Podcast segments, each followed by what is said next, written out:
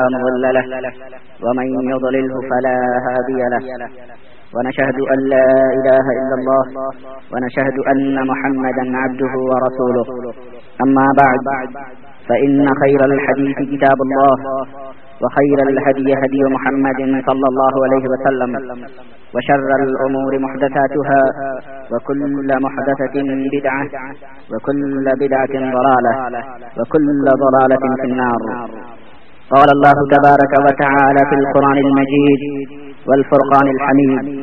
فعوذ بالله السميع العليم من الشيطان الرجيم. بسم الله الرحمن الرحيم.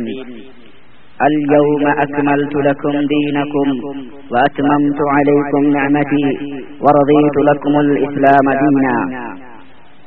صدق الله مولانا العظيم وبلغنا رسوله النبي الأمين الكريم. ونحن على ذلك لمن الشاهدين والشاكرين والحمد لله رب العالمين. شرک و بدعت کا آج غلبہ ہے. شرک و بدعت کا آج غلبہ ہے. سر پکڑ کر نہ روئے کیوں اسلام؟ دنیا داری ہر ایک کا مقصد ہے. دنیا داری ہر ایک کا مقصد ہے. دین ہوتا ہے آج یوں بدنام. دین کا درد کیا ہو اس دل میں؟ دین کا درد کیا ہو اس دل میں؟ جس کو ہو فکر اپنے مسلط کی، کیوں نہ مردہ ضمیر ہو ان کا؟ کیوں نہ مردہ ضمیر ہو ان کا؟ کھاتے ہیں جو کمائی خبروں کی۔ گیارہویں کنڈے اور قوالی۔ گیارہویں کنڈے اور قوالی، سارے قصوں کو اب تمام کرو۔ شیخ جی ہے اگر یہی اسلام، ایسے اسلام کو سلام کرو۔ معزز سامعین کرام، بزرگوں اور دوستوں اور میرے عزیز بھائیوں، قرآن کریم کی جس آیت کی تلاوت کا شرط میں نے حاصل کیا ہے، اس میں اللہ تبارک و تعالی ارشاد فرماتا ہے اليوم اکملت لکم دینکم واتممت علیکم نعمتی ورضیت لکم الاسلام دینا۔ اے لوگوں آج کے دن میں نے تمہارے دین کو مکمل کر دیا ہے اور اپنی نعمت کو میں نے پوری کر دی ہے اور دین اسلام سے میں راضی اور خوش ہوا۔ یہ اس آیت کریمہ کا ترجمہ اور معنی ہے۔ آیت کریمہ کا معنی سمجھنے کے بعد اس آیت کریمہ میں واضح طور پر جو اشارہ ملتا ہے اور اس کا جو مطلب اور مفہوم ہے، جو واضح طور پر سمجھ میں آتا ہے کہ جو بھی دینی احکام اس امت کو دیے جانے والے تھے، وہ اس امت کو دیے جاتے اور وہ سب کے سب دینی احکام اس امت کو دے دیے گئے۔ اور ہدایت کی نعمت پوری کر دی گئی۔ اور اس امت کے لیے دین جس کا طریقہ عمل، جس کا طریقہ عمل کا نام ہے، اس کی تکمیل کر دی گئی۔ دین مکمل کر دیا گیا۔ تمام بنی نوع انسانیت پر۔ اور اس دین کو خالق ارض و سما کی طرف سے پسندیدگی کا سرٹیفکیٹ پسندیدگی کی صنعت ادا کر دی گئی۔ اب جو شخص بھی اللہ کا محبوب اور پسندیدہ بندہ بننا چاہتا ہے اور اللہ کا قریبی بننا بندہ ہونا چاہتا ہے، اس کے لیے ضروری ہے کہ وہ اس دین کے ہر امور پر اور اس دین کے ہر احکام پر عمل پیرا ہو اور اس دین کے اوپر عمل کر کے اللہ رب العزت کا قریبی اور پسندیدہ بندہ بن جائے۔ اس آیت کریمہ کے نزول کی اہمیت اور اس کی عظمت کا اندازہ آپ اس واقعے سے لگائیں۔ کہ خلیفہ دوم حضرت فاروق اعظم عمر بن خطاب رضی اللہ تعالیٰ عنہ سے ایک یہودی عالم نے یہ کہا کہ جس دن یہ آیت کریمہ نازل ہوئی اليوم اکملت لکم دینکم واتممت علیکم نعمتی کہ اے لوگوں میں نے آج کے دن تمہارا دین مکمل کر دیا۔ جس دن یہ آیت کریمہ نازل ہوئی، اگر یہ آیت کریمہ ہمارے دین میں، ہمارے مذہب میں نازل ہوئی ہوتی، تو ہم اس دن کو عید کا دن بنا لیتے۔ ہم اس دن کو عید کا دن بنا لیتے، خوشیوں کا دن بنا لیتے۔ آپ اس واقعے سے اندازہ لگائیں کہ وہ یہودی عالم بڑی حسرت اور بڑی کلک کے ساتھ یہ بات بیان کر رہا ہے کہ یہ آئے کریمہ ہمارے دین میں کیوں نہیں نازل ہوئی؟ اگر یہ آیت کریمہ ہمارے دین میں نازل ہوئی ہوتی، تو ہمارا دین یعنی یہودی جو دین ہے، وہی تمام عالم کے لیے آخری اور اللہ کا پسندیدہ دین ہوتا۔ مگر اس دین کے اندر یہ آیت کریمہ نازل نہ ہو کر کے پیغمبر آخری زماں جناب محمد رسول اللہ صلی اللہ علیہ وسلم کی دین کے لیے آئے کریمہ نازل ہوئی۔ اللہ تبارک و تعالیٰ نے اس دین کو پسند فرما لیا اور اس دین کی نعمتیں تمام امت کے اوپر مکمل اور کامل کر لیکن افسوس کا مقام ہے کہ یہ عجیب نعمت اس کا احساس اس یہودی عالم کو ہوا، مگر اس امت کو اور بالخصوص پاک و ہند کے مسلمانوں کو یہ احساس نہ ہو سکا اس یہودی عالم کو اس کا احساس ہوا، یہ بڑی عظیم آیت ہے، مگر ہم مسلمانوں کو اس بات کا احساس نہ ہو سکا۔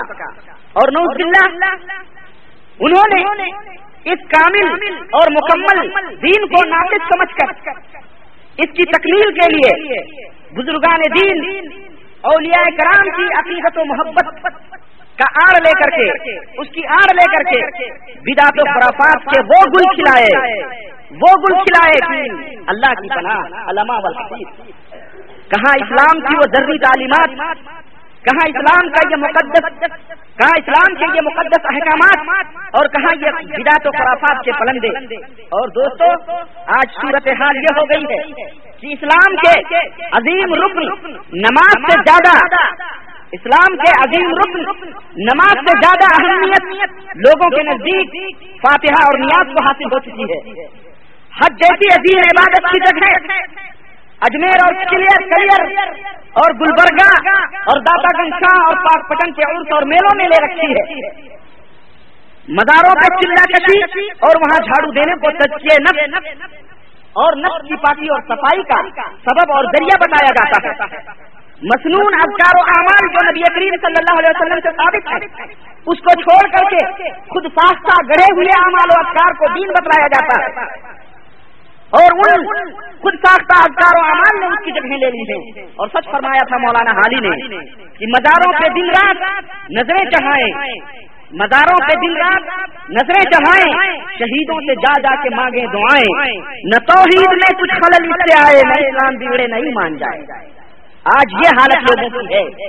اور دوستو انہی بدات و خرافات کے ڈھیروں میں سے ایک بری رسم، ایک کبھی رسم رجب کے کنڈے ڈھونڈے جو حضرت جعفر صادق کے نام پر یہ کنڈے کیے جاتے۔ جاتے اس کے لیے ایک لکڑہارے کی کہانی گڑھی گئی اور ایک لکڑہارے کی کہانی گڑھ کر کے اسے اس انداز سے بیان کیا جاتا ہے اس کہانی کو کہ گویا یہ ایک ناقابل انکار واقعہ۔ آج کے خطبے میں میرا موضوع انشاءاللہ تبارک و تعالی. یہی رجب کے کنڈے ہی رہے. انشاءاللہ اس مختصر وقت میں میں اس مختصر وقت میں مختصر طور پر اس کی حقیقت اور یہ کہاں سے شروع ہوئی؟ کن لوگوں نے ایجاد کی؟ اور کیوں ایجاد کی اس کا سبب کیا ہے؟ ان شاء اللہ تبارک و تعالیٰ اس مختصر وقت میں مختصر طور پر روشنی ڈالنے کی کوشش کروں گا۔ اور اس کے پیچھے جو شر و فساد، جو کتنا چھپا ہوا ہے، آج آپ کے سامنے اسے بے نقاب کرنے کی کوشش کروں گا۔ اللہ تبارک و تعالیٰ سے دعا کیجیے کہ اللہ ہمیں حق کہنے اور حق سننے کی توفیق عطا فرمائے۔ آمین یا رب العالمین۔ عام طور پر یہ سوال کیا جاتا ہے کہ جناب ایک آدمی مر جاتا ہے۔ ایک آدمی اس دنیا سے پوچھ کر جاتا ہے۔ مرنے والوں کے لیے ہم کیا کر سکتے ہیں؟ مرنے والوں کے لیے ہم کیا کر سکتے ہیں؟ کس طرح ہم مردوں کی روح کو تسلی بخش سکتے ہیں اور انہیں تسلی دے سکتے ہیں؟ چنانچہ، یہ ایک الگ موضوع ہے، اس پہ میں کبھی انشاءاللہ مختصر کی روشنی یا تفصیلی روشنی ڈالنے کی کوشش کروں گا۔ پھر کبھی کسی وقت، کیونکہ اس کے لیے وقت درکار ہے کہ مردوں کے لیے آپ کیا کر سکتے ہیں، کیا نہیں کر سکتے ہیں۔ لیکن پھر بھی میں اتنا عرض کر دوں کہ اسلام ایک کامل و مکمل دین ہے۔ اسلام ایک کامل اور مکمل دین ہے۔ اس نے کسی مسئلے کو تشنا یا ادھورا نہیں چھوڑا ہوا۔ اور نہ ہی مسلمانوں کو اس بات کی اجازت دی ہے اس اسلام نے۔ اور نہ ہی مسلمانوں کو اس بات کی آزادی دی ہے۔ کہ وہ اپنی جانب سے کسی مسئلے کا حل تلاش کریں بلکہ کتاب و سنت میں اس سلسلے میں پوری کی پوری رہنمائی موجود ہے کہ مرنے کے بعد اس کے ورثہ گھر والے رشتے دار اور عام مسلمانوں کے اوپر اس کی کیا ذمہ داری عائد ہوتی ہے۔ سب کچھ پیغمبر اسلام نے بتلا دیا ہے۔ سب کچھ جناب محمد رسول اللہ صلی اللہ علیہ وسلم نے ہمیں سکھلا دیا ہے۔ اب اس رہنمائی پہ جو نبی کریم صلی اللہ علیہ وسلم نے بخشی ہے، اس رہنمائی پہ اگر دل مطمئن نہ ہو، اگر تسلی اور تشفی نہ ہو، تو پھر اس کا کوئی علاج ہمارے پاس نہیں ہے۔ سوائے اس کے کہ ہم آپ کے لیے دعا کریں۔ آئیے، اصل موضوع کے تعلق سے چند معروضات آپ کے سامنے پیش کرنے کی کوشش کر رہا ہوں۔ عام طور پر مسلمانوں میں دو قسم کا فاتحہ رائی نمبر ایک، رجب کے کنڈے جو رجب کے مہینے میں بھرے جاتے ہیں۔ اور اس کے اندر نہ جانے کیا کیا بہت ساری چیزیں کی جاتی ہیں۔ آپ حضرات کو اس کا علم ہوگا۔ اور نمبر دو، ربیع الثانی میں گیارہویں کی جاتی ہے۔ یہ اور بات ہے کہ کچھ لوگ ہر مہینے کی گیارہ تاریخ کو ڈیگے سے پکاتے یہ اور بات ہے۔ اور یہ آج میرا موضوع نہیں ہے، بلکہ آج میرا موضوع رجب کے کنڈے ہیں میں اسی سلسلے میں آپ کے سامنے کچھ باتیں رکھنے کی کوشش کروں گا انشاءاللہ۔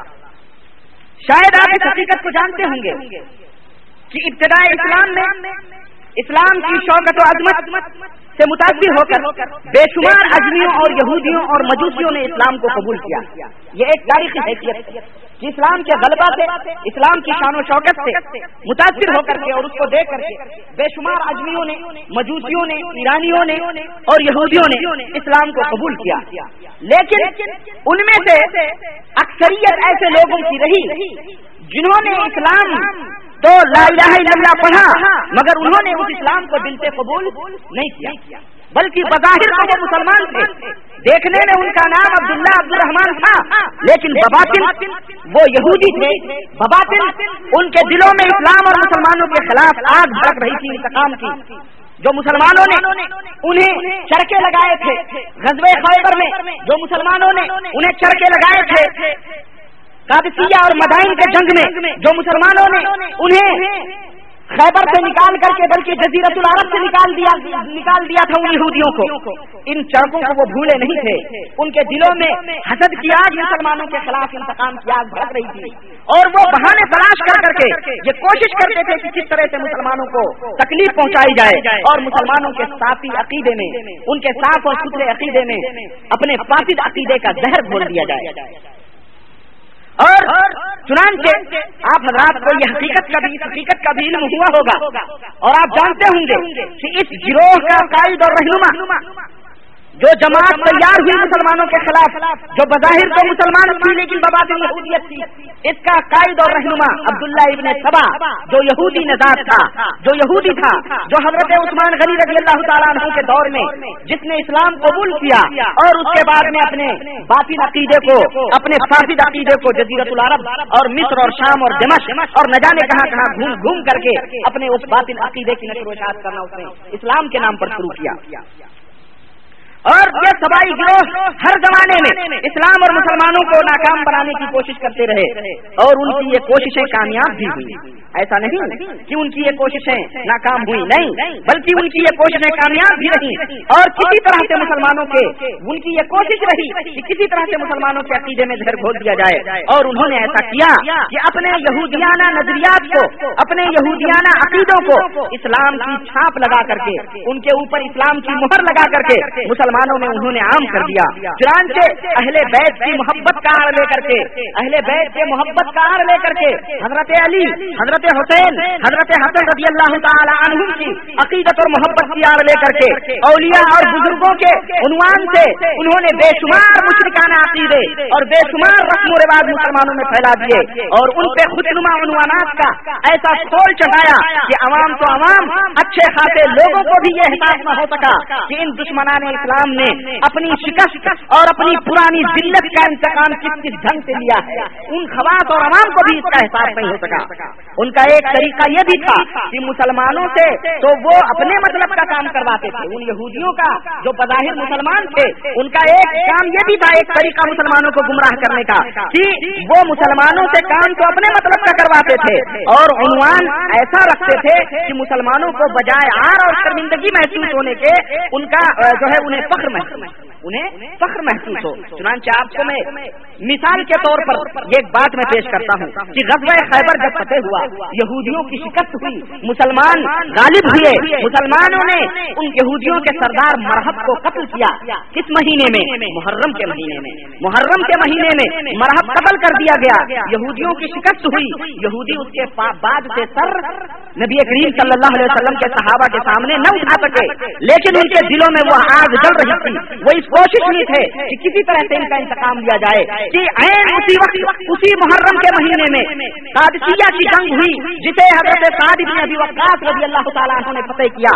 مدائن کی جنگ ہوئی، جس میں رستم پہلوان جو ان کا بہت بڑا جرنیل تھا، اس کو مارا گیا۔ یہودیوں نے سوچا، ان ایرانیوں نے سوچا کہ کسی طرح سے مسلمانوں سے انتقام لیا جائے۔ چنانچہ انہوں نے کیا کیا کہ وہ محرم کا مہینہ تو ان کے غم اور ان کے حجن و ملال کا مہینہ تھا۔ محرم کے مہینے میں ان کی قوت ختم کر دی گئی تھی۔ اس محرم کے مہینے میں اتفاقی طور پر حضرت امام حسین رضی اللہ تعالیٰ عنہ، حضرت حسین رضی اللہ تعالیٰ عنہ کا کی شہادت کا واقعہ پیش آیا، انہوں نے موقع کو غنیمت سمجھا۔ وہ محرم کا مہینہ تو مسلمانوں کے خوشی و مسرت کا مہینہ تھا، لیکن انہوں نے اس عقیدت کی آر لے کر کے مسلمانوں کو اسی غم میں، جس غم میں وہ ملک تھے غم حسین کے اندر ان کو پیچھے لگا دیا کہ مسلمانوں تم محرم کے مہینے میں حسین کی شہادت ہوئی ہے، اس میں غم کرو، اس کے اندر حد و ملال کرو۔ اس کے اندر ماتم کرو، کالے لباس پہنو کھڑے رہو، سو نہیں اور نہ جانے کیا کیا خرافات انہوں نے مسلمانوں کے بیچ میں اس محرم کے مہینے میں لگا دیا۔ اور اسی طرح سے اس کی دوسری مثال میں آپ کو دیتا ہوں کہ اس بات کے اوپر تمام تمام امت کے محدثین اور تمام امت کے شیر اور اصحاب شیر سیرت دان اس بات کے متفق ہیں کہ جناب محمد رسول اللہ صلی اللہ علیہ وسلم کی ولادت باسعادت ربیع الاول کے مہینے میں ہوئی۔ ربیع الاول کے مہینے میں اس بات کے اوپر سب متفق ہیں کہ ربی الاول کے مہینے میں جناب محمد رسول اللہ صلی اللہ علیہ وسلم کی وفات ہوئی، لیکن ولادت کے بارے میں ولادت کے بارے میں محدثین کا بھی اختلاف ہے، اصحاب شیر کا بھی اختلاف ہے۔ بعض لوگ کوئی اور مہینہ بتاتے ہیں ولادت کے لیے۔ بعض لوگ بارہ ربی الاول کے بجائے نو ربی الاول، اور یہی تمام شیر کا اتفاق بھی صحیح طور پر ہوا کہ نو ہی ربی الاول کو جناب محمد رسول اللہ صلی اللہ علیہ وسلم کی ولادت باسعادت ہوئی، اور بارہ ربی الاول کو جناب محمد رسول اللہ صلی اللہ علیہ وسلم اللہ کو پیارے ہوئے اس دنیا سے وفات کر گئے۔ اس بارہ ربی الاول کو نبی کریم صلی اللہ علیہ وسلم کی وفات ہوتی ہے۔ اور کوئی بھی تاریخ تھا کوئی بھی حدیث کا پڑھنے والا یہ بات نہیں بتا سکتا ہے کہ جناب محمد رسول اللہ صلی اللہ علیہ وسلم نے اپنی پوری زندگی میں کبھی ربی الاول کا ذکر کیا ہو۔ یا صحابہ کرام رضوان اللہ علیہ مجمعین نے اپنی پوری زندگی میں کبھی ربی الاول کے ذکر سے یا ربی الاول کو عید میلاد النبی کے نام سے کچھ کیا ہو۔ تابعین، صحابہ، تمام لوگوں نے ربی الاول کی تاریخ کو کبھی بھی انہوں نے عید میلاد نبی نبی نہیں منایا لیکن ان یہودی سازشوں نے ان باطل پرستوں نے یہ سوچا کہ اس امت کو امت محمدیہ کو کسی طرح سے گمراہ کیا جائے۔ چنانچہ انہوں نے پانچویں اور چھٹی صدی ہجری کے اندر جبکہ تمام عالم اسلام پر باطنیت کا غلبہ تھا، تمام اسلام عالم اسلام پر صوفیوں اور تصوفانہ نظریات کا غلبہ ہو چکا تھا۔ انہوں نے پانچویں اور چھٹی صدی ہجری کے اندر مسلمانوں کے آنکھوں کے اوپر حیات نبی کا چشمہ لگوایا۔ ان کے آنکھوں کے اوپر نبی کی زندگی کا پٹا باندھا اور کہا، مسلمانوں، نبی زندہ ہے اور نبی جو ہے، بارہ ربی الاول کو پیدا ہوئے، اس لیے تم اس دن کو، اس مہینے میں جو ہے عید میلاد النبی مناؤ۔ چنانچہ میں آپ سے پوچھتا ہوں کہ جس تاریخ کو جناب محمد رسول اللہ صلی اللہ علیہ وسلم کی وفات ہوئی، اس تاریخ کو تمام صحابہ کرام کے اوپر غم اندو کا پہاڑ ٹوٹ پڑا۔ اور آج بھی جس کے دل میں ذرہ برابر بھی ایمان ہے، نبی کریم صلی اللہ علیہ وسلم کی وفات کو سوچتا ہے تو اس کا کلیجہ غم اور ملال سے پھٹ جاتا ہے۔ میں آپ سے پوچھتا ہوں کہ بارہ ربی الاول کو جس کے اوپر تمام محدثین کا اتفاق ہے، کہ نبی کریم صلی اللہ علیہ وسلم کی وفات ہوئی، بارہ ربی الاول کو تم جشن عید میلاد النبی بنا کر کے، نبی کی شان کے اندر رفات و بلندی کے گل گاتے ہو یا نبی کی توہین کرتے ہو، یا وہ لوگ یہودیت کے شکار ہیں، وہ لوگ راشیوں کے شکار ہیں، جنہوں نے اس امت کو گمراہ کرنے کے لیے اس طرح سے انتقام لیا اپنے ان اپنے ان، اپنے حفظ کا، کہ ان مسلمانوں کو بارہ وفات کے نام پہ نہیں، بلکہ بلکہ بارہ جشن عید میلاد النبی کے نام پر جو ہے، نبی کی وفات کے اوپر خوشیاں منانے کے پیچھے لگا دیا۔ مسلمانوں، کوئی بھی کوئی بھی مومن یا کوئی بھی جماعت یا کوئی بھی گروہ اپنے قائد کی موت پر خوشیاں نہیں منایا کرتی ہے۔ اپنے قائد کی موت پر خوشیاں نہیں منایا کرتی ہے، بلکہ غم مناتی ہے۔ اور آج آج ہم ہیں کہ ہم پہلے سنت والجماعت کا لیبل لگا کر کے اس بارہ ربی الاول کو ہم نبی کریم صلی اللہ علیہ وسلم کے شان میں جشن مناتے ہیں۔ اور اگر کوئی کہتا ہے تو اس کو کافی اگر کوئی منع کرتا ہے تو اس کو کافر مشرق کے لقب سے یاد کرتے ہیں۔ اور بارہ اور یہی رجب کے کوڑے کا بھی یہی رونا ہے۔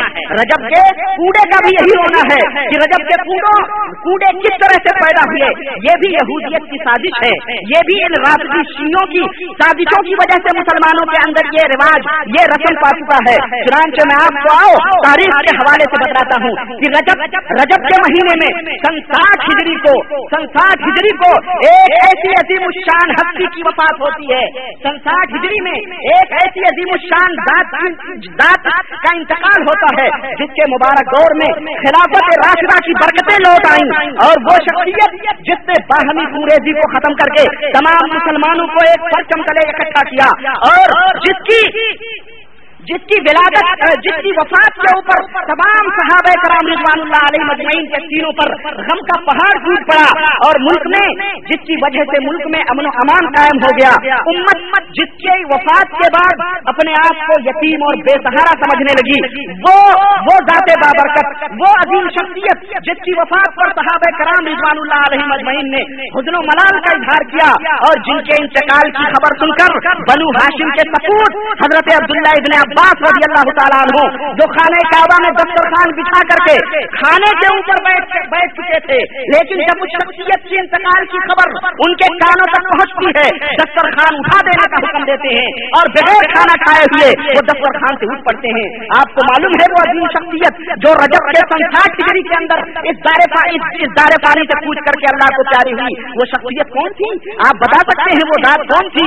وہ ذات تھی امیر المومنین، حضرت امیر معاویہ رضی رضی اللہ تعالیٰ عنہ کی، حضرت امیر معاویہ رضی اللہ تعالیٰ عنہ کی رجب کے سن ساٹھ ہجری کے اندر وفات کیے اور میرے عزیز دوستو، وہ شخصیت وہ شخصیت اسی رجب کے مہینے کے اندر اللہ کو پیاری ہوئی، جن کی وفات کا خیال کر کے آج چودہ سو برس کے بعد بھی ایک مومن کا منہ کڑوا ہو جاتا ہے۔ ایک مومن کا منہ کڑوا ہو جاتا ہے۔ لیکن آج یاروں کا کیا پوچھنا کہ وہ اسی رجب کے مہینے میں اسی تاریخ کو حضرت جعفر صادق کی نیاز کے نام پر شیرنیاں کھیر اور پوریاں پکا کر کے اس سے منہ کے کڑوے کے مزے کو میٹھا بناتے ہیں اور میٹھا کرتے ہیں اپنے منہ کو۔ میرے عزیز دوستو، آج ان کی وفات پہ وہ خوشیاں مناتے ہیں۔ جس طرح کی پیغمبر اسلام صلی اللہ علیہ وسلم کی وفات پہ جشن عید میلاد النبی مناتے آج جس طرح پیغمبر اسلام کی وفات پر جشن عید میلاد النبی مناتے ہیں، اسی طرح حضرت امیر معاویہ رضی اللہ تعالیٰ عنہ کی وفات پر رجب کے مہینے میں جو ہے، اس رجب کے مہینے میں پوڑے بھر کر کھیر اور پوریاں پکا کے کھاتے ہیں۔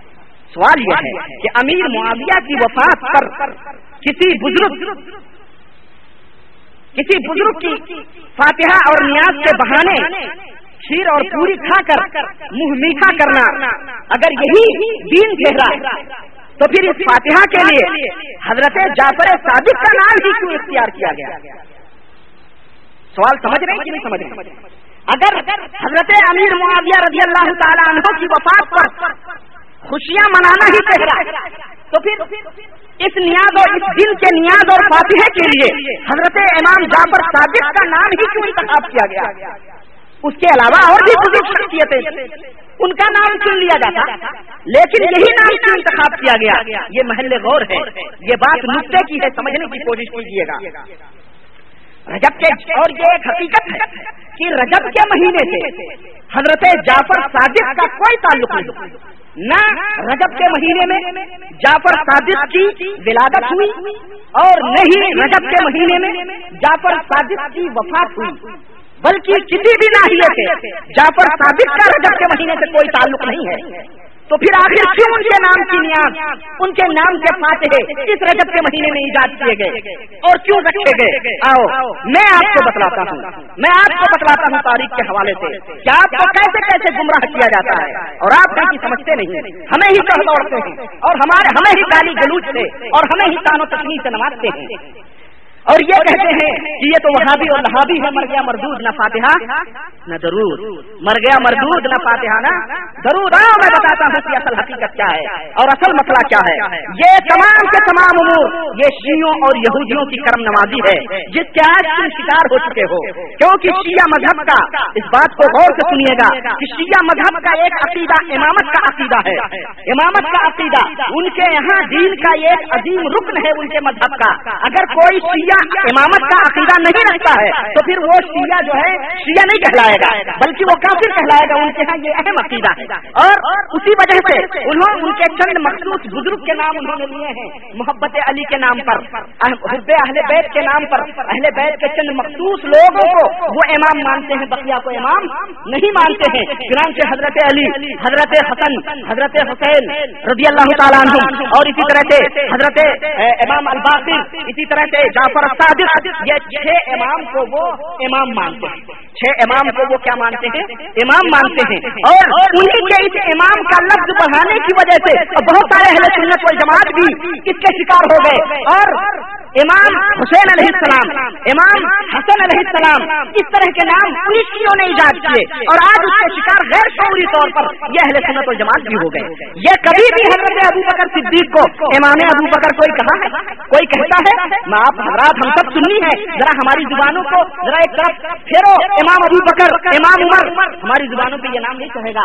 مگر ہم سنوں کے اس طرح ان کے زجل و فریب کے شکار ہو گئے کہ ان کے ناموں کو ہم نے اس طرح اپنے دلوں میں جگہ دے لیا کہ ہم نے حضرت حسین، حضرت حسن، حضرت علی رضی اللہ تعالیٰ عنہ کے علاوہ کسی اور کو اپنی زبان کے اوپر امام کہنا گوارا نہیں کیا، بلکہ ہمارے زبان پہ سچ سے آتا ہے۔ حضرت ابو بکر رضی اللہ عنہ، حضرت عمر رضی اللہ تعالیٰ عنہ، حضرت امام علی علیہ السلام، حضرت حسین علیہ السلام، امام حسن علیہ السلام، یہی آتا ہے۔ یہ سب شیوں کی دین ہے۔ اپنے ذہنوں سے ان افکار کو نکال پھینکو یہ شیوں کے حوالے کر دو۔ کیونکہ جس طرح اگر امام کا کوئی حقدار ہوتا تو حضرت ابو بکر صدیق امیر المومنین سے، عمر فاروق اعظم امیر المومنین سے، یہ فکرہ جو ہے انہوں نے دیا۔ اور میں آپ کو بتاتا چلوں کہ ان چھ اماموں میں سب سے آخری امام حضرت جعفر صادق ان کے ایک بیٹے ہیں، ان کے ایک بیٹے ہیں جن کا نام جن کا نام ان کے ایک بیٹے ہیں، بڑے بیٹے، ان کا نام اسماعیل آرج ہے۔ ان کے بڑے بیٹے کا نام اسماعیل آرج ہے۔ جعفر صادق کے اوپر تمام شیعہ متفق ہیں کہ یہاں تک ہم امام، چھ امام ہیں۔ لیکن جعفر صادق کے بعد جو ان کے بیٹے آئے، ان کے بیٹوں میں شیعہ دو ٹکڑوں میں بٹ گئے۔ ایک بڑے بیٹے کا نام اسماعیل آرج جس کو شیوں کے شیوں کا ایک شیوں کا ایک گروہ اس کو اپنا امام مانتا ہے۔ اور اس کو اپنا امام ماننے کی وجہ سے وہ اسماعیلیہ گروہ کہلاتا ہے۔ وہی اسماعیل یہ بہری کہلاتے ہیں وہی اسماعیلی شیعہ بہری کہلاتے ہیں۔ اور ان کے دوسرے بیٹے کا نام موسا کاظم ہے۔ دوسری دوسرا شیعوں کا گروہ اس موسا کاظم کو اپنا امام مانتی ہے جو لوگ موسا کاظم کو اپنا امام مانتے ہیں، وہ اپنے آپ کو امامیہ کہلاتے ہیں۔ اور انہیں کو اتنا اثری شیعہ بھی کہا جاتا ہے۔ انہیں کو اتنا اثری شیعہ بھی کہا جاتا ہے۔ اب یہ سمجھ لینے کے بعد میں آپ اس حقیقت کو سمجھیے کہ امام جعفر صادق کے نام کی نیاز اور ان کے نام کے فاتحے پر نہ تو کسی اسماعیل اسماعیلی کو اختلاف ہے اور نہ ہی کسی امامی شیعہ کو شیعہ کو اختلاف ہے، بلکہ دونوں شیعہ اس بات پر متفق ہے کہ امام جعفر کی نیاز کے اوپر دونوں متفق ہیں۔ اب سوال یہ پیدا ہوتا ہے کہ شیعوں سے منتقل ہو کر کے یہ اہل سنت کو جماعت میں یہ عقیدہ کیسے رواج پا گیا؟ آؤ میں اس کی بھی حقیقت بتلاتا ہوں۔ حقیقت یہ ہے کہ کچھ لوگوں نے انہیں یہودیوں نے انہیں رافضی ایجنٹوں نے، شیعوں نے، یہ لوگوں کے اندر یہ افواہ اڑا دی کہ حضرت جعفر صادق جو ہیں، وہ امام ابو حنیفہ رحمت اللہ علیہ کے استاد۔ کیا ہے؟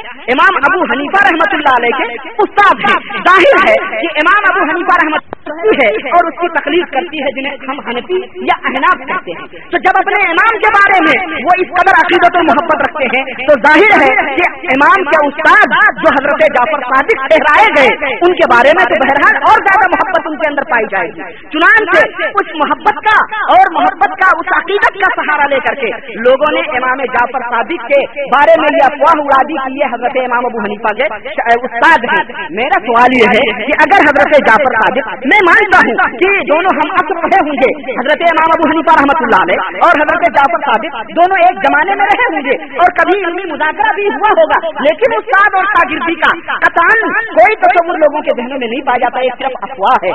اور اگر مان لیا جائے کہ حضرت جعفر صادق ابو حنیفہ رحمۃ اللہ علیہ کے استاد سے، تو سوال یہ ہے کہ استاد کے نام پر فقہ کی ترویج ہونی چاہیے یا شاگرد کے نام اور اگر اختلاف بھی چلو استاد شاگرد میں یعنی امام ابو حنیفہ نے اپنے استاد جعفر صادق سے اختلاف کیا، تو پھر فقہ حنفی اور فقہ جعفری دو نام سے فقہ کیوں تبدیل ہوئی؟ دو نام سے کیوں رواج پائی؟ اگر کیونکہ استاد کی مخالفت کرنے سے الگ سطح نہیں تبدیل ہوتی ہے۔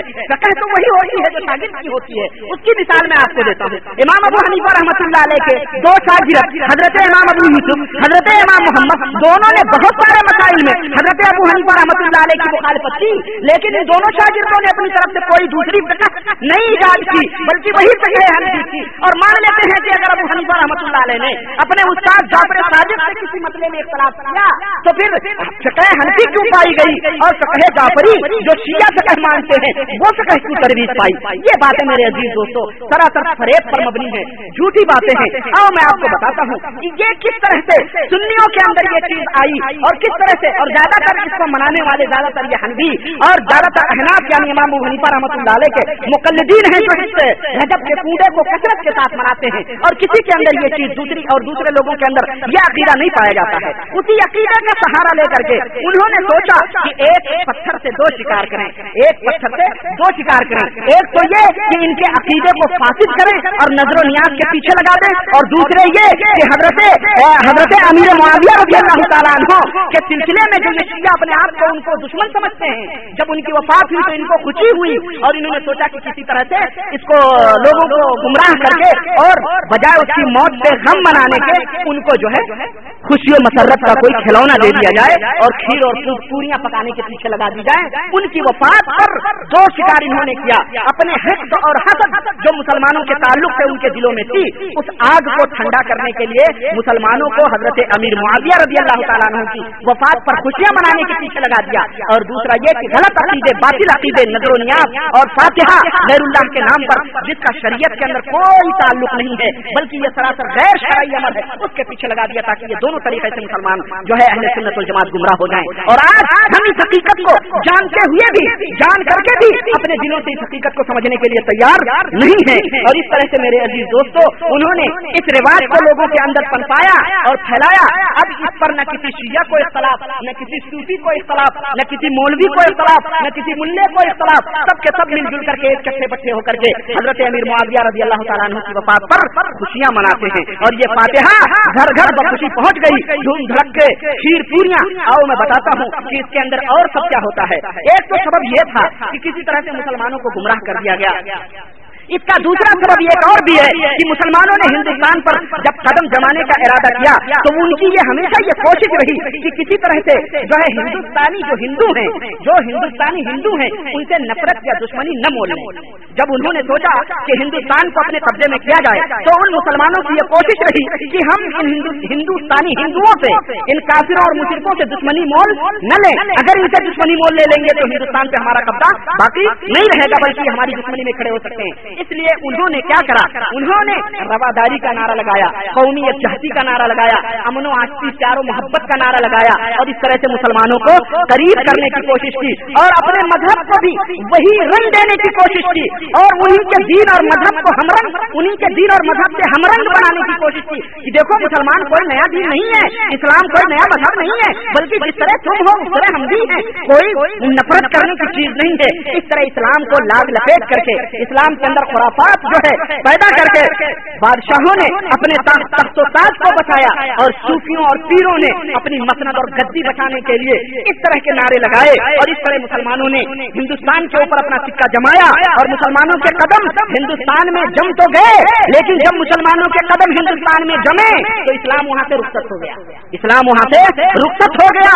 اسلام کے نو سو برس کے ساڑھے سات سو برس مغلیہ سلطنت رہی۔ کوئی بتا سکتا ہے مائی کلال کہ وہاں جو ہے کبھی اسلام اور کفر کے درمیان کوئی جنگ ہوئی؟ نہیں ہوئی۔ اگر نو سو برس اس مغلیہ سلطنت نے حکمرانی کی، اگر وہ اسلام کی نشر و اشاعت کرتے، تو یقیناً آج ہندوستان آج ہندوستان تقسیم نہیں ہوتا دوسرا پاکستان نہیں بنتا، بلکہ پورا ہندوستان کا ہندوستان پاکستان لیکن ان بادشاہوں نے اسلام کی ترویج نہیں کی، بلکہ مزاروں کے اوپر گنبدیں بنوائی، تاج محل تعمیر کرائے، بڑے بڑے قلعے تعمیر کرائے، قطب مینار تعمیر کرائے اور اسلام کی تبلیغ اور نثر و اشاعت ٹھپ ہو گئی۔ اور ان پیروں نے بھی اپنی عقیدتوں میں، اپنے معتقدین میں اضافہ تو کیا، مگر بہت کم ہی مسلمان کیے۔ اور اس کی وجہ یہ تھی، اس کا سبب یہ تھا کہ ان کی دعوت و تبلیغ سے، ان کی ایک جہتی قومی، ایک جہتی کے نعروں سے زیر و حرم کے فاصلے مٹ گئے اور رام و رحیم سب سب ایک مانے جانے لگے اور کہا جانے لگا کہ رام و رحیم سب ایک ہے چنانچہ ہمارے ہندوستانی بھائی جانتے ہوں گے اس کو۔ اس کے بعد جو اسلام اہل ہند کے سامنے آیا جو اسلام ان ہندوؤں کے سامنے آیا اس میں کوئی چیز ان ہندوؤں کو ایسی نظر نہیں آئی جو ان کے پاس نہ ہو۔ جو اسلام ان کے سامنے پیش کیا گیا، اس اسلام میں کوئی بھی چیز ایسی نظر نہ آئی جو ان ہندوؤں کی تہذیب اور ان کے دین میں نہ پائی جاتی ہو۔ چنانچہ اگر ان ہندوؤں کے پاس کاشی، متھرا، بنارس کی یاترائیں تھیں کہ وہاں یاترا کر کے وہاں پوجا کرنے جاتے تھے، تو مسلمانوں کے ہاں اجمیر، گلبرگہ، کریئر کتھن بہرائچ اور داتا گنج شاہ کے میلے اور اسی طرح پاک پٹن کے عرف اگر ان کے یہاں کاشی اور متھرا کی یاترائیں تھیں، تو مسلمانوں کے ہاں ان مزاروں کے اوپر اجمیر اور کیلیا کی طرف سفر کرنے کی یاترائیں تھیں۔ اگر ان مسلمان اگر ان ہندوؤں کے یہاں بھجن تھی، تو مسلمانوں نے اس کے سلسلے میں کیا ایجاد کیا؟ قوالی ایجاد۔ ان کے یہاں اگر بھجن گائی جاتی تھی تو مسلمانوں کے یہاں قوالی ہے، وہاں مورتیاں ہیں، تو یہاں علم اور جھنڈے ہیں۔ وہاں اگر مورتیوں کی پوجا ہوتی ہے، تو یہاں علم اور جھنڈے ہیں۔ وہاں مندریں ہیں۔ ہندوؤں کے یہاں مندریں ہیں۔ تو ہمارے یہاں درگاہیں ہیں۔ وہاں آشرم ہے تو یہاں خانقاہیں ہیں۔ وہاں دیوالی ہے۔ تو یہاں شب برات کی فلجڑیاں ہیں۔ وہاں اگر دیوتاؤں کی پوجا سندور اور تلک لگا کر کے کی جاتی ہے، تو یہاں اولیاء اللہ کو داتا مان کر کے، اولیاء اللہ کو داتا مان کر کے ان کی قبر کی پوجا نظر و نیاز کی شکل میں کی جاتی ہے۔ وہاں دیوتا ہے، یہاں داتا ہے۔ فرق واہ اور علی کا ہے بس۔ وہاں انہوں نے دیوتاؤں کی پوجا دیوتا دینے والا۔ یہاں ہم نے داتاؤں کے نام پر داتا اولیاء اللہ کو بنا کر ان کی پوجا شروع کر دی۔ اب کسی چیز کی کمی نہیں رہی جس کی وجہ سے ہندو مسلمان ہوتے اور اسلام کے اندر آتے۔ ہندوستان میں ایک حقیقت اور سنیے۔ ہندوستان میں ستیہ نارائن کتھا کی جاتی ہے۔ ستیہ نارائن کی کتھا ہوتی ہے جس میں برہمن آتا ہے۔ ستیہ کہتے ہیں ہندی سچے کو اور نارائن ان کا ایک دیوتا تھا اور کتھا کہتے ہیں کہانی کو۔ میں آپ کو بتاتا ہوں کہ جعفر صادق اور اس ستیہ نارائن کتھا میں کتنی تماسل اور کتنی ہم شکلی پائی جاتی ہے اور کس طرح سے اس کو ایجاد کیا گیا؟ وہاں ستیہ نارائن کتھا کی پوجا ہوتی ہے۔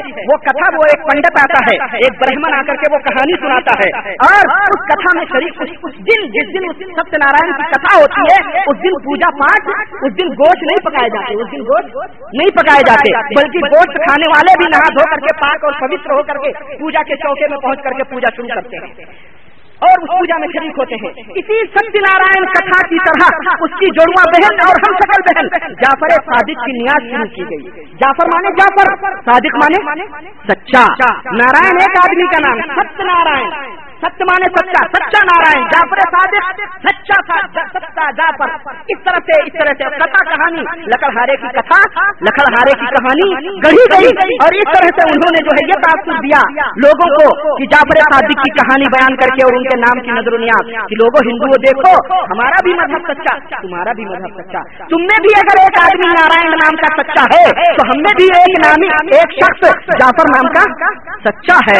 اگر تم میں کتھا ہوتی ہے، کہانی بیان کی جاتی ہے، تو ہم میں بھی نسل ہارے کی کہانی ہوتی ہے۔ تم اگر اس دن پوجا پاٹ کرتے ہو، تو ہم بھی نظر و نیاز کرتے ہیں۔ تم اگر اس دن گوشت نہیں پکاتے ہو، خدا کی قسم، یہ کوڑے بھرنے والے جانتے ہوں گے کہ شیرنی اور میٹھے کے علاوہ اس دن گوشت نہیں پکایا جاتا۔ اس دن گوشت نہیں پکاتے ہیں. اس دن گوشت کھانا حرام سمجھتے ہیں. کوڑے کے دن گوشت نہیں پکتا ہے. ستیہ نارائن کتھا ان ہندوؤں نے ایجاد کی اور اس دن پوجا کی پنڈتوں کے نام پر اور اس ستیہ نارائن کے نام پر اس دن گوشت نہیں پکائے جاتے. آج اس رجب کے کوڑے بھی جو بھرتے ہیں وہ بھی گوشت نہیں بنا بناتے. یہ تاثر دیا گیا. تمہارے یہاں سچا ہمارے یہاں سچا تمہارا مذہب سچا ہمارا مذہب سچا تمہارے یہاں سچے لوگ گوشت نہیں کھاتے تھے. اسی طرح ہمارے یہاں بھی سچے لوگ گوشت نہیں کھاتے تھے. میرے عزیز دوستو، یہ ہندوستانی تہذیب بہت صدیوں سے ملی جلی تہذیب جو ہم ہندوستان میں رہ رہے تھے۔ آج کتنے دن ہوئے، جمعہ جمعہ سات دن ہوئے پاکستان کو بٹے ہوئے۔ لیکن سب ایک ہی تو تھے۔ آج وہ سرحدیں بانٹی گئی ہیں۔ لیکن سب ایک ہی تہذیب میں رہتے تھے۔ تو آج وہی تہذیب ہم نے دین کے نام پر، اسلام کے نام پر ہم نے اپنے اندر جو ہے جگہ دی۔ میرے عزیز دوستوں میں آپ سے یہی درخواست کرتا ہوں کہ ایسے باطل نظریات، ایسے باطل عقائد سے جس کے دلوں میں بھی پہلے رہا ہو اور اس نے اس کو اس سچائی کا، اس سچائی کا علم نہ رہا ہو، خدا کے لیے اس باطل عقیدے سے توبہ کرو اور اللہ سے رو۔ اللہ سے اپنے ان تمام گناہوں کی جو ہے گریا وزاری کر کے معافی مانگو کہ اللہ تبارک و تعالیٰ ان گناہوں کو بخش دے۔ توبہ کرو ان تمام چیزوں سے۔ میرے عزیز دوستو، یاد رکھو کہ ایک مومن کا اصل مطلوب اور مقصد جو ہے وہ کیا ہے؟ وہ اللہ کی رضا اور خوشنودی ہاں- ہاں- حاصل کرنا ہے۔ اور اللہ کی رضا اور خوشنودی صرف کتاب و سنت کے احکام ہی پہ چل کے ہو سکتی ہے۔ کتاب و سنت کے احکام ہی پہ چل کے ہو سکتی ہے۔ تمہاری فلاح و نجات صرف رب کے قرآن اور رسول کے فرمان میں مل سکتی ہے، ہو سکتی ہے۔ اس کے علاوہ کسی کی باتوں میں نہیں ہو سکتی، کسی کے لچھے دار باتوں میں نہیں ہو سکتی۔ رب کے فرمان کے رب کا رب جس کے اوپر رب کے قرآن کی مہر ہو اور نبی کے فرمان کی مہر ہو، اس کو مانو۔ اور جس کے اوپر یہ دونوں مہریں نہ پائی جائیں، اس کو جھوٹ، مکاری دجل اور فریب تم تسلیم کرو۔ جب تم اللہ کے فلاح اللہ کے ہاں کامیاب ہو سکتے ہو۔ یہ مشرکانہ اور بدعتیانہ رسم و رواج نجات کی راہ میں، کل میدان قیامت، یاد رکھو، نجات کی راہ میں پہاڑوں کی مانند تمہاری راہوں میں کھڑے ہوں گے۔ یاد رکھو، آج جن بزرگوں کے ناموں پر تم نظر و نیاز چاہتے ہو اور اتنی عقیدت و محبت سے کر رہے ہو، خدا کی قسم، کل یہی اولیاء کرام، یہی بزرگان دین، رب کی بارگاہ میں روتے اور گاتے رہیں گے، رب کی رحمتوں کے بھکاری رہیں گے، رب کی رحمتوں کے منتظر رہیں گے، یہ تمہاری کوئی مدد نہیں کر سکتے۔ یہ خود نفسی نفسی کے عالم میں رہیں گے۔ اور کل میدان قیامت میں، جب تم شرک و بداد کی پوٹلی لے کر کے، شرک و بداد کی گٹھر اپنے سر پر لاد کر کے جب پل چراغ سے گزرو گے اور تمہارے قدم وہاں لڑکائیں گے۔ خدا کی قسم، وہاں کوئی ولی تمہارے ہاتھ کو پکڑنے کے لیے نہیں آئے گا۔ کوئی دستگیر تمہاری پشت پناہی نہیں کرے گا۔ وہاں تمہیں کوئی بھی کام نہیں آئے گا۔ وہاں کی پوٹلی تمہیں ڈگمگا کر کے سیدھے جہنم میں لے جائے گی۔ میرے عزیز دوستو، رب کا فرمان تمہیں پکار پکار کے اعلان کر رہا ہے کہ وہ میں مرشدہ اے نبی، ان سے کہہ دو، جس کو اللہ ہدایت دے، وہی ہدایت پا سکتا ہے۔ جس کو اللہ ہدایت دے، وہی ہدایت پا سکتا ہے۔ اور جس کو اللہ گمراہ کر دے، اس کے لیے نہ کوئی ولی پائیں گے اور نہ ہی کوئی مرشد پائیں گے۔ لن اس کے لیے وہ جو گمراہ ہو گیا، اس کے لیے کوئی ولی بھی نہیں ہوگا اور نہ ہی کوئی مرشد ہوگا۔ یہ رب کا فرمان ہے، تمہیں پکار پکار کے اعلان کر رہا ہے۔ خدا کے لیے اپنے ان باطل عقیدوں سے توبہ کرو۔ خدا کے لیے اپنے ان باطل نظریات سے اپنے ذہنوں اور دماغ کو صاف کرو میرے عزیز دوستوں اور حضرت امیر معاویہ کی وفات کی خوشی، اگر تم جان بوجھ کے نہیں، تو غیر شعوری طور پر ان کافروں مشرقوں اور ان بدتیانہ بدتی لوگوں کے نقش قدم پر چل کے تم غیر شعوری طور پر ان کے ان دفاعی اور بدل و فریب کے تم شکار ہو چکے ہو۔ میرے عزیز دوستو، میں آخری بات یہی عرض کرتا ہوں کہ ان حقیقتوں سے آپ کے سامنے یہ بات واضح ہو گئی ہوگی کہ دین جو ہے یہ مکمل ہو چکا ہے اور ہماری رشت و ہدایت اور ہماری فلاح و بہبودی صرف اللہ اور اس کے رسول کی اتباع اور ان کے فرمان کی اتباع اور پیروی میں ہے۔ اس کے علاوہ کوئی بھی دین نہیں ہے یہی ہماری دعوت ہے یہی ہماری تبلیغ ہے یہی ہمارا آوازہ ہے کہ مانو اس بات کو جس کے اوپر رب کا فرمان ہو مانو اس بات پر جس کے اوپر نبی کی مہر ہو اس کے علاوہ کوئی بھی سکہ دین کے اندر نہیں چل سکتا ہے۔ سکہ چلے گا تو صرف پیغمبر اسلام۔ خاتم النبی دین جناب محمد رسول اللہ صلی اللہ علیہ وسلم کا سکہ چلے گا۔ یہاں کسی کا سکہ نہیں چل سکتا ہے۔ اليوم اکملت لکم دینکم واتممت علیکم نعمتی ورضیت لکم الاسلام دینا۔ اے لوگوں آج کے دن میں نے تمہارا دین مکمل کر دیا ہے اس کے اندر کسی کو انٹرفیئر کرنے کی، دخل اندازی کرنے کی کوئی اجازت نہیں دی جائے گی۔ دین مکمل ہو چکا ہے نعمت ہدایت مکمل ہو چکی ہے۔ اور اللہ اسلام کے راضی اور خوش ہے اور اسلام وہی ہے جو رب کا قرآن ہے اور مصطفیٰ کا فرمان ہے. وما علیہ البلاغ. بارک اللہ لنا ولکم فی القرآن العظیم. ونفعنا وإياكم بالآيات والذكر الحكيم إنه تعالى جواد كريم ملك بر رؤوف رحيم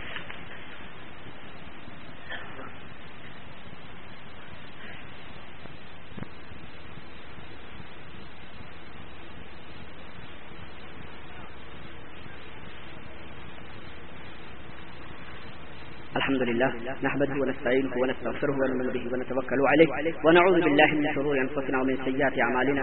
من يهده الله فلا مضل له، ومن يضلل فلا هادي له. ونشهد ان لا اله الا الله، ونشهد ان محمدا عبده ورسوله. اما بعد فان خير الحديث كتاب الله، وخير الهدي هدي محمد صلى الله عليه وسلم، وشر الامور محدثاتها، وكل محدثه بدعه وكل بدعه ضلاله وكل ضلاله في النار. قال الله تبارك وتعالى في القران المجيد، بسم الله الرحمن الرحيم. ان الله وملائكته يصلون يصلون على النبي. يا أيها الذين آمنوا صلوا عليه وسلموا تسليما. اللهم صل على محمد وعلى آل محمد كما صليت على إبراهيم وعلى آل إبراهيم إنك حميد مجيد. اللهم بارك على محمد وعلى آل محمد كما باركت على إبراهيم وعلى آل إبراهيم إنك حميد مجيد. عباد الله، رحمكم الله، إن الله يأمر بالعدل والإحسان وإيتاء ذي القربى وينهى عن الفحشاء والمنكر والبغي يعظكم لعلكم تذكرون. ولذكر الله تعالى أعلى وأولى وأزواج وأتم وأعظم وأهم وأكبر أعوذ بالله من الشيطان الرجيم. بسم الله الرحمن الرحيم. ويقولون متى هذا الوعد إن كنتم صادقين. قل لا أملك لنفسي ضرا ولا نفعا إلا ما شاء الله. لكل أمة أجل. إذا جاء أجلهم فلا يستأخرون ساعة ولا يستقدمون. قل أرأيتم إن أتاكم عذابه بياتا أو نهارا ماذا يستعجل منه المجرمون؟ أثم إذا ما وقع آمنتم به الآن وقد كنتم به تستعجلون ثم قيل للذين ظلموا ذوقوا عذاب الخلد هل تجزون إلا بما كنتم تكذبون ويستنبئونك أحق هو قل لي وربي إنه لحق وما أنتم بمعجزين ولو أن لكل نفس ظلمت ما في الأرض لافتدت به وأسروا الندامة لما رأوا العذاب وقضي بينهم بالقسط وهم لا يظلمون. ألا إن لله ما في السماوات والأرض. ألا إن وعد الله حق، ولكن أكثرهم لا يعلمون. هو يحيي ويميت وإليه ترجعون. يا أيها الناس قد جاءوا جاءتكم موعظة من ربكم وشفاء لما في الصدور وهدى ورحمة للمؤمنين. قل بفضل الله وبرحمته، فبذلك فليفرحوا وخير مما يجمعون. قل أرأيتم ما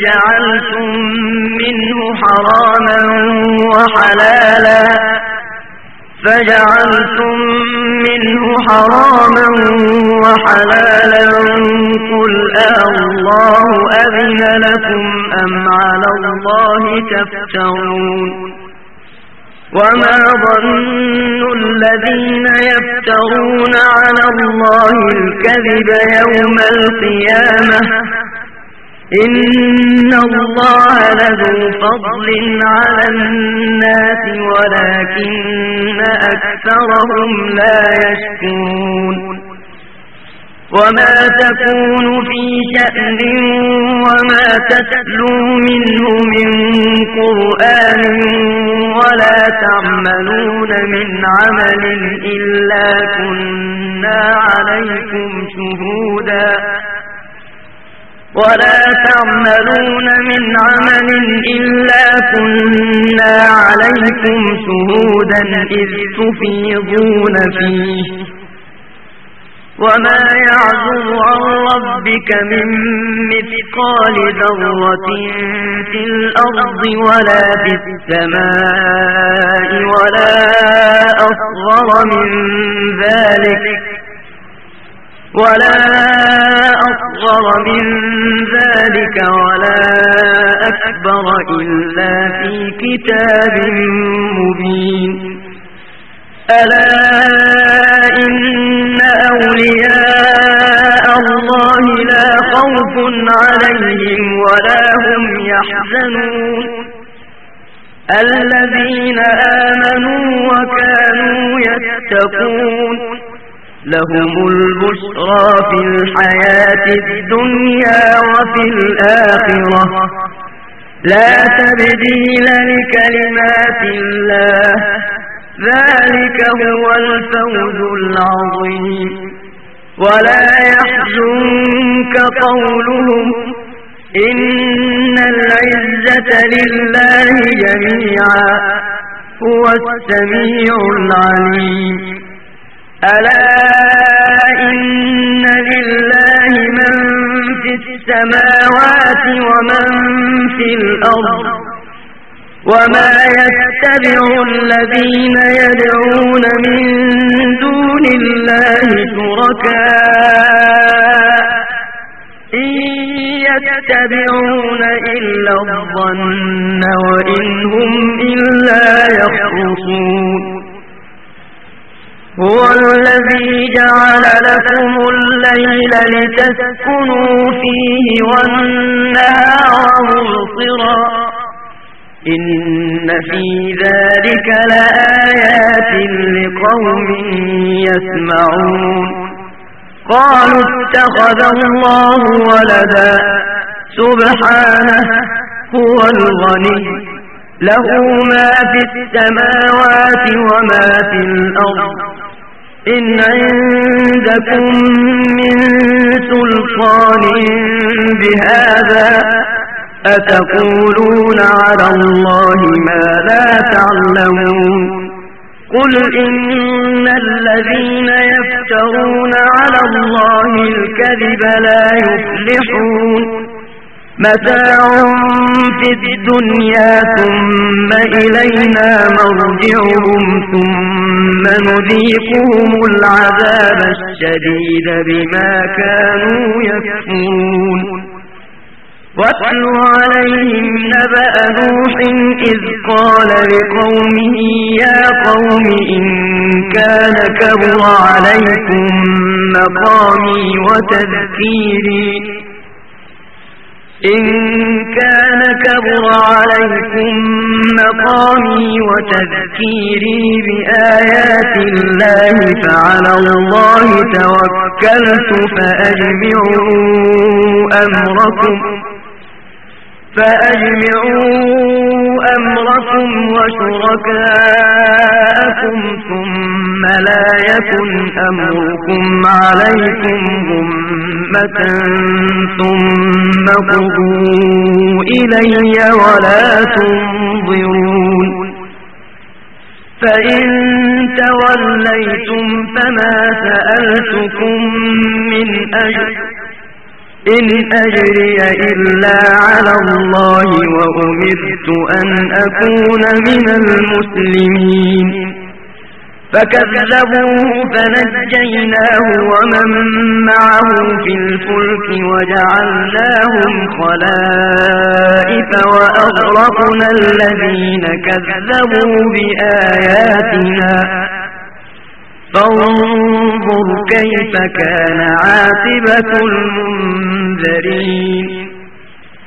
ثم بعثنا من بعده رسلا إلى قومهم فجاءوهم بالبينات فما كانوا ليؤمنوا بما كذبوا به من قبل. كذلك نطبع على قلوب المعتدين. ثم بعثنا من بعدهم موسى وهارون إلى فرعون وملئه بآياتنا فاستكبروا وكانوا قوما مجرمين. فلما جاءهم الحق من عندنا قالوا إن هذا لسحر مبين.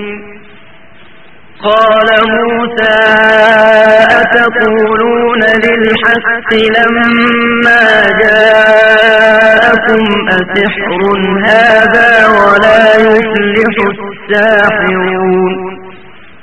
قالوا أجئتنا لتلفتنا عما وجدنا عليه آباءنا وتكون لكما الكبرياء في الأرض وما نحن لكما بمؤمنين وقال فرعون ائتوني بكل ساحر عليم فلما جاء السحرة قال لهم موسى ألقوا ما أنتم ملكون فلما ألقوا قال موسى ما جئتم به السحر إن الله سيبطله. إن الله لا يصلح عمل المفسدين. ويحق الله الحق بكلماته ولو كره المجرمون. فما آمن لموسى إلا ذرية من قومه على خوف من فرعون وملئهم أن يفتنهم. وإن فرعون لعال في الأرض وإنه لمن المسرفين